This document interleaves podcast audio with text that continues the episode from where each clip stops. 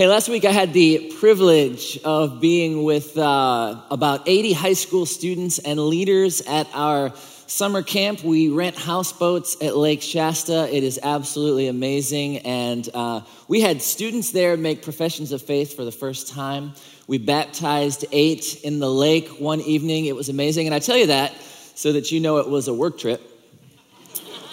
and so that you don't come and ask me how my vacation was at Lake Shasta it, was great. But we do have amazing uh, people who come and they bring their ski boats, and we get out we do wakeboarding and wake surfing and tubing. And most of the time, my job is uh, to go out on the boat with the video camera and film kids falling down. It's one of the things that everybody else wants to see, so I just film a lot of wipeouts. And very rarely do I actually get out on the water because my students mock me when I do. So I usually don't do that. But one afternoon, I was out on a boat and we had some guys and some girls, and I'm filming, and there's some amazing falls, and the, the kids are tubing behind this boat. Well, the girls that were on the tube come in, and it was me and uh, Brandon, our intern, and another guy we're the only guys in the boat. And they're like, come on, you three should get out there. You should go. You should tube. And I'm like, uh, I don't really want to tube because I know that 15 minutes in a tube behind a boat is the equivalent of a car accident, really. I mean, that's what your body feels like afterwards. It's just horrific. But so they talked me into it. And so I went out on the tube and, and, uh, three person tube is pretty big. So I sat in the middle, the seat of safety right there in the middle. And I was like, you don't have to go really fast if you don't want to. It's fine with me. And one thing about tubing is, as you're going behind the boat, you know, when you kick out this way, you have to lean in. You always lean in because you're going out and that whiplash effect is kicking you out pretty fast. If you lean out, that means wipe out. Don't lean out. So we're going back and forth and we're laughing and having a good time. And, and on a certain point, we kick out to the right, and, and Brandon's here, and one of my students is here. And I decide that what this student really needs on such a hot afternoon is a nice, cool, refreshing dip in the lake. So I start pushing on this student. And as we kick out, I start pushing him over the edge, and the driver sees what I'm doing. And so he just kind of holds the turn. So we keep going, and I'm pushing on this kid. Here's a picture. We had video, so we just grabbed this picture. Um, it's, it's a little greeny, but that's his face skipping across the water. As I've, listen, I'm baptizing him. It's spiritual, right? So we're kicking out, and I'm pushing him, and, and he's screaming, You'll never get me, old man. You'll never get me, old man which is only steeling my resolve to push him more. So we're going and we're really getting fast now because he's holding the turn and we're kicking out. And Brandon decides that I need help because I'm really not getting him in the water. And so Brandon leans over me to help push this student into the water. And that's when the yard sale happened.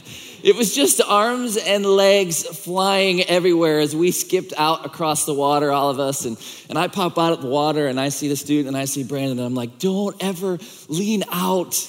You can't lean out. That means we wipe out. We lean in. And that's what we're going to talk about this morning. We're going to talk about leaning in and what it means to lean in. We're wrapping up our series on the Holy Spirit. We've been talking about this for four weeks now. Uh, and the series title is The Upper Room Living the Upstairs Life in My Downstairs World. And what does it mean to lean into the Holy Spirit? Now, before we go further, I don't know. I've been enjoying the messages, they've been awesome. And every week I come and sit. But every time I see this picture, the first thing that comes into my mind is this. Anyone else?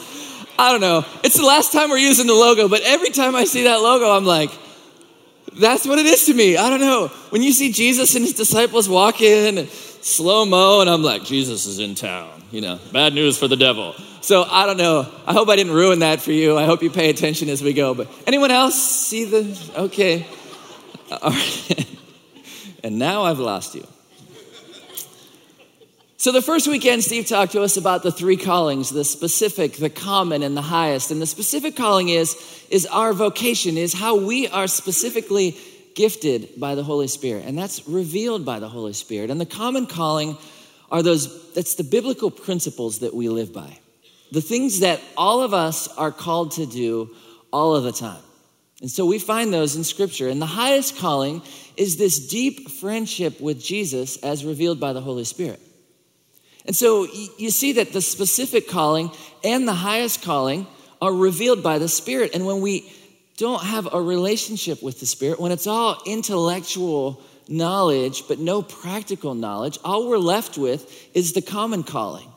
All we're left with are these biblical principles, which is great. But what happens is we begin to elevate knowledge over relationship. And so we've been talking in this series about how do we then have very practical experiences, very practical knowledge of the Holy Spirit. And then we talked about Pentecost and what it means to be filled, and this idea of that's a continual filling. It's something that we need to do because we leak the Holy Spirit. And then the last two weeks, we've talked about what it means to listen. How do we listen to the Holy Spirit, both for ourselves and how do we listen to the Holy Spirit for other people? That those are things that the Holy Spirit does for us. And so that's what we want to do. We want to talk about what it means to lean in and what it means to listen and what it means to live it out, this relationship with the Holy Spirit, so that we grow in relationship with Jesus, so that we are conformed to the character of Christ. So, we're going to talk about leaning in this morning. And again, admittedly, it's difficult to preach about the Holy Spirit because some people will think you've gone too far, and some people will think that you haven't gone far enough. Very few people are satisfied with the distance that you've traveled when you talk about the Holy Spirit. And maybe the issue really isn't with the message, maybe it is today, but the issue sometimes is just what our experience is with the Holy Spirit. How we have experienced the Holy Spirit is how we view whether or not we've gone too far or whether or not we haven't gone far enough. And so maybe as you sit here this morning, you're still guarded or skeptical about the person and work of the Holy Spirit. Because maybe you've seen things. Maybe you've seen abuses that people have done in the name of the Spirit. Maybe you've heard stories. I distinctly remember my parents receiving junk mail. And it was from a televangelist who said, The Holy Spirit told me to send this to all of you. And what this was, was it was this fold out thing. When you pulled it out of the envelope, it just kept unfolding. And it turned out to be like the size of a newspaper if you'd open it up. It was a picture of this televangelist uh, on his knees praying, but it was taken like from underneath a glass coffee table, if you can imagine it. So you could see his face. He was kneeling, and, and you could see his hand out. And it, it had instructions on the side. It said, if you kneel where I'm kneeling, if you put your forehead on my forehead, if you put your hand on my hand, and you pray and you ask the Spirit, whatever you ask, you will get. And I was like, well, that's odd, right? Can you imagine folding this out and laying down and putting your head on this guy's head and your hand on this hand? And, but at the bottom of this piece of paper, it said this no joke. It said, just the same way that you wouldn't eat at one restaurant and pay at another. Don't pray on this and give your money to the local church. Send your money to me. And that's when you're like, whoa, that guy's crazy, right? I mean, there's certain things that people do in the name of the Spirit that just kind of throw you off. And so I don't think it's so much that we're afraid of the Holy Spirit. I think we're a little bit afraid of the crazy people, right? A, little bit. We're afraid of the abuses that people have done. Now, it doesn't mean I think a lot of people think we're crazy, so let's not go there, but we're afraid of the abuses that other people have done in the name of the Holy Spirit. We're not afraid of the Spirit because there's nothing to be afraid of with the Holy Spirit. And I want you to hear that. The, the all knowing, all powerful. God the Spirit, listen, He is for you. He's not against you. He has your best interest in mind. Listen to John 14, 26. When the Father sends the advocate as my representative, that is the Holy Spirit, he will teach you everything and will remind you of everything I have told you. He'll remind you of all the good things. Jesus is saying that, that I have taught you. But the word there is advocate. And it means this it means comforter, helper, intercessor, called to one's aid. In the Greek, two words form that word advocate. And the first one is, is someone who is very close by, someone who is right next to you. And the second half of that means someone who makes the right call for you. So the Holy Spirit is someone that is close by you and someone that advocates for you, someone that makes the right call for you, someone that speaks truth into your life. Parents, the same way that you advocate for your children, that you speak truth into their lives because you see the bigger picture. And even though the children don't always agree with what it is that you are saying, you are advocating for them. That's what the Holy Spirit does for us. Romans 8 says, You've not received a spirit that makes you fearful slaves. You've re- received God's spirit when He adopted you as children. It says again in Romans 14 that the Spirit brings us goodness and peace and joy. Those are things that the Spirit adds to your life peace, joy, goodness. The Holy Spirit is for you, which is a great thing because if you have made a profession of faith in Jesus Christ, the Holy Spirit is not just for you, He is in you. He, he's not out there in space somewhere floating around. He's not just moving in and out of needy third world countries, He lives in you. Again, in Romans 8, the Spirit of God who raised Jesus from the dead lives in you the Spirit of God in you. It says in 1 Corinthians that your body is a temple of the Spirit, that He lives in you. Under the old covenant, God lived in the temple. Under the new covenant, God's Spirit lives in you. God's Spirit lives in us. You are God's sacred mobile home.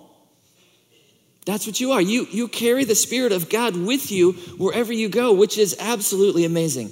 In your everyday life, you have access to the Spirit of God. That means in everything that you do, when you're driving to work, when you're going on vacation, when you're riding your bike, when you're walking the dog, when you're relating to your children, when you're talking to your coworkers, when you're interacting with your spouse, when you're transitioning in seasons of life, you have access to the Spirit of God. He is in you. And this is something that we desperately need. So much of modern spirituality is trying to wake people up to the power that they already have within them. But Christianity is saying this listen, what you have in you is not enough.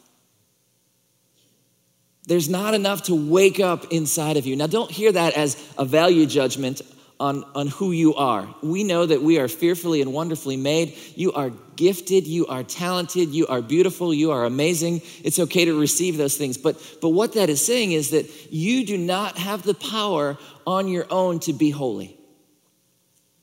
We do not have it within us to live a righteous life. We need the Holy Spirit in us to do and to be what we can't possibly do and be on our own. And so God didn't come along and say, I'm going to wake up that power that's in you. He said, You will receive power when the Holy Spirit comes upon you.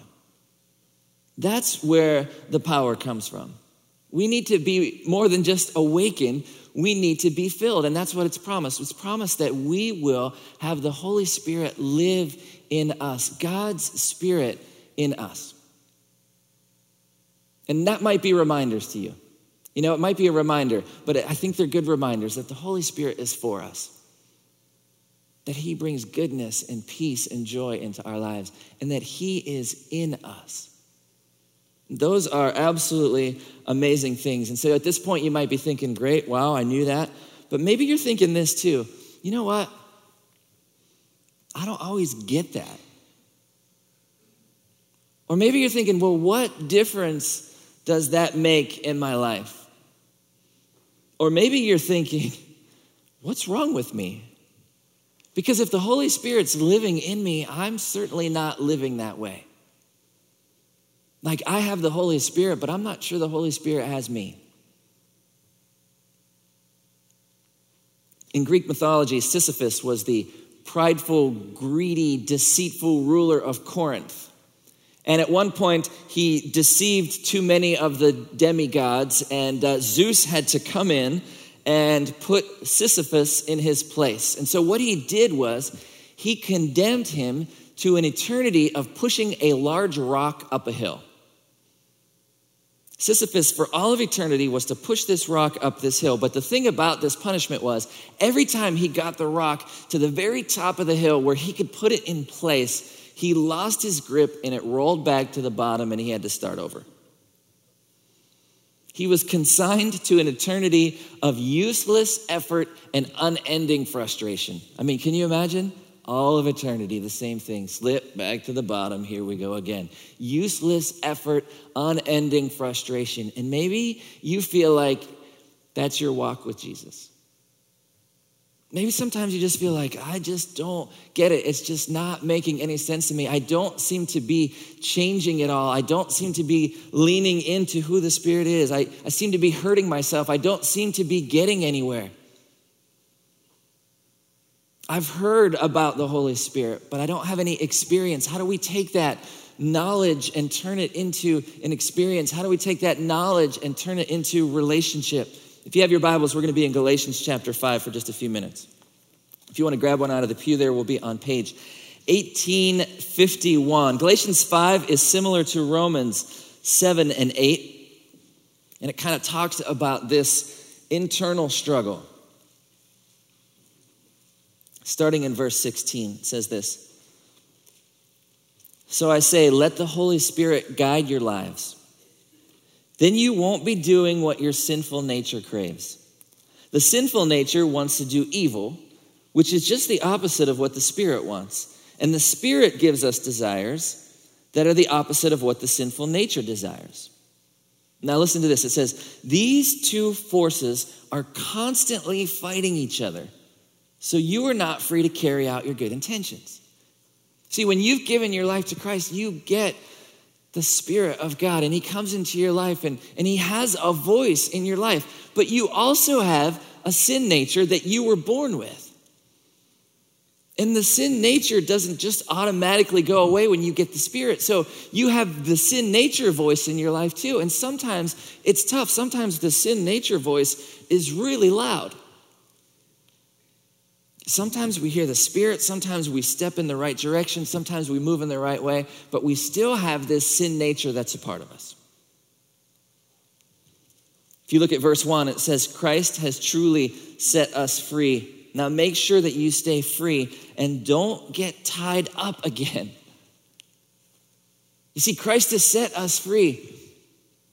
He's given us freedom. He's told us to walk in freedom. He's given us His Spirit to lead us in that direction of freedom. And He's saying, don't get tied up again. But oftentimes, our sinful nature is our default setting.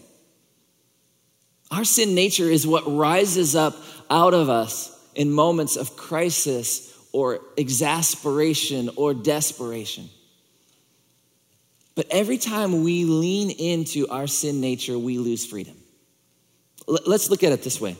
Every time that we choose our own agenda, our own possessions, our own person over the person and principles of Jesus, we lose a little bit of freedom. Every time we're like, no, I need to do it this way. This is my way. I'm going to do it this way. We lose freedom. Every time that we choose sexual immorality over purity, we lose freedom. When we say, oh, I'm just gonna look at that, I'm just gonna be with this person, I'm just gonna do this, and nobody else will know about it. Every time we choose to fight and argue instead of forgive, we lose freedom.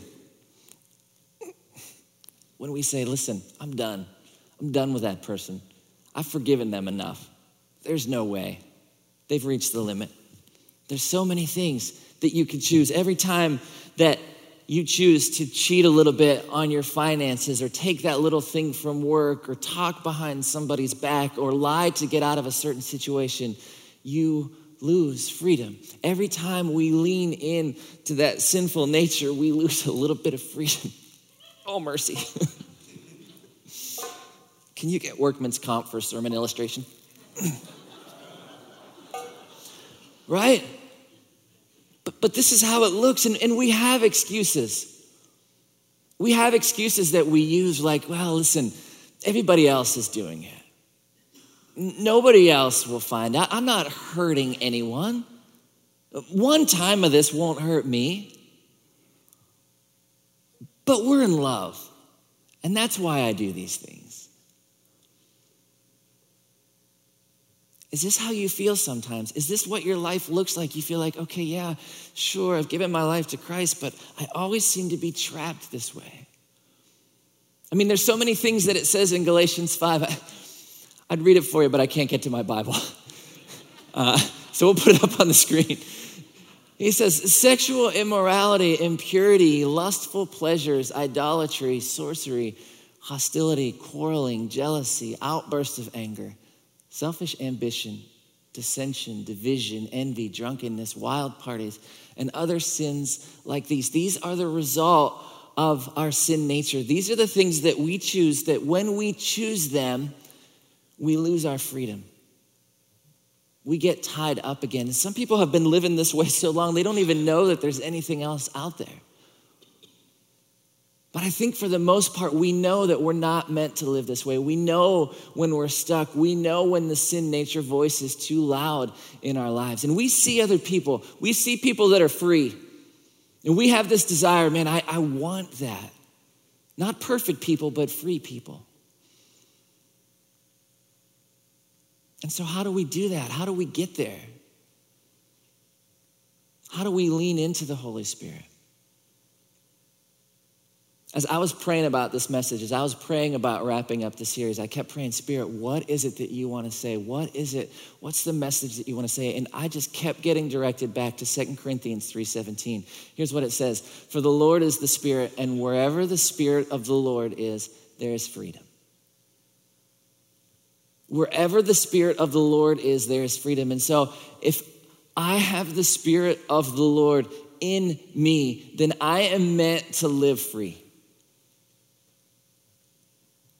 I'm not meant to be tied up still to my sin nature. I'm meant to be free. And so when the Spirit's voice gets a little bit louder in our lives, and, and with the help of the Spirit, when we lean into certain things, we gain that freedom. Every time that we lean into love, when we love somebody, even though they don't deserve it, even though they may have burned us again and again, when we lean into love with the help of the Spirit, we get a little more free.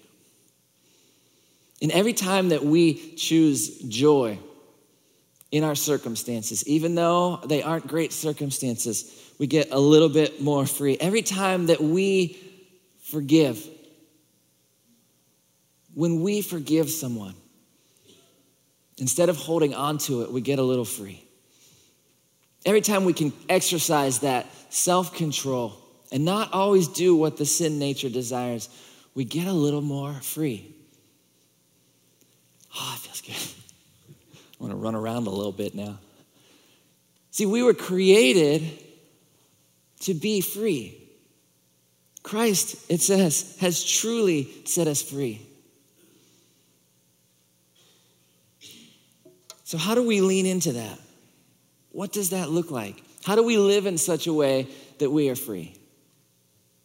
How do we take this intellectual knowledge and turn it into this experience? How, how do we make sure the Spirit, His voice is loud enough in our lives? There's a couple things that, that we can do. I said it at the outset. You, you need to lean in. You need to continue to lean in to the Holy Spirit. And by that, I mean this keep asking and keep inviting. Holy Spirit, fill me. Holy Spirit, direct me. Make that a part of your prayer life. I want to lean in. I do not want to live this way. Spirit, I want your voice to be loud in my life. So keep filling me, keep directing me. One of the practical things I like to do is read biographies of men and women who have lived for Jesus well.